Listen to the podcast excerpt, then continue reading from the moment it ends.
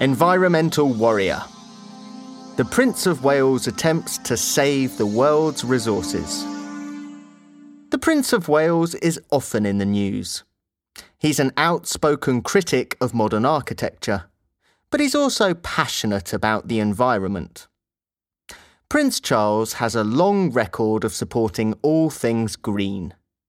In 2007, he was included in Time magazine's list of heroes of the environment. He has his own organic farm, Duchy Home Farm, which he started in 1986. And he set up a firm called Duchy Originals, which sells organic food, including biscuits and soups, made with produce from his farm. All profits from the company are given to charity. He is, in private, really one of the most forward thinking, radical humanitarians I have ever talked to, said Alice Waters, an organic food supplier. The Prince's latest project is START. The aim of START is to help people lead more sustainable lives and to show what a more energy efficient, cleaner, and healthier future could look like. As part of the project, the Prince went on a train journey around Britain to promote it, travelling on the biofuel powered Royal Train, taking his message to communities from Glasgow to London. As part of the launch for START, the Prince also held a garden party at Clarence House, his residential home. The 12 day festival focused on sustainable living, energy efficiency, and innovative eco architecture there were more than 100 exhibits with tips on growing fruit and vegetables, sewing your own clothes, and building an eco house. Some of the other ideas were unusual to say the least.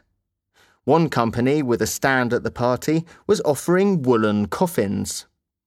They are all made with British wool, sourced from sheep farmers across the country, and they cost between 600 and 800 pounds. Prince Charles is said to support the idea because wool is a natural, sustainable, and biodegradable material, and also because the material comes from British sheep, so it's supporting local farmers. The Prince is also promoting the use of second-hand clothes. In a recent interview with Vogue magazine, he urged readers to wear more recycled clothes and natural fabrics to reduce waste and conserve the world's resources. He wrote, On the whole, the older some things are, the more comfortable and familiar they become. They can even be adapted to look new in a different context. For example, someone has been imaginative enough to make sets of cufflinks out of the previous engine from my 40 year old Aston Martin and to sell them in aid of my trust for young people. I even have a pair of shoes made from bales of leather salvaged from an 18th century wreck off the southwest of Britain. They are totally indestructible and will see me out. What a green prince.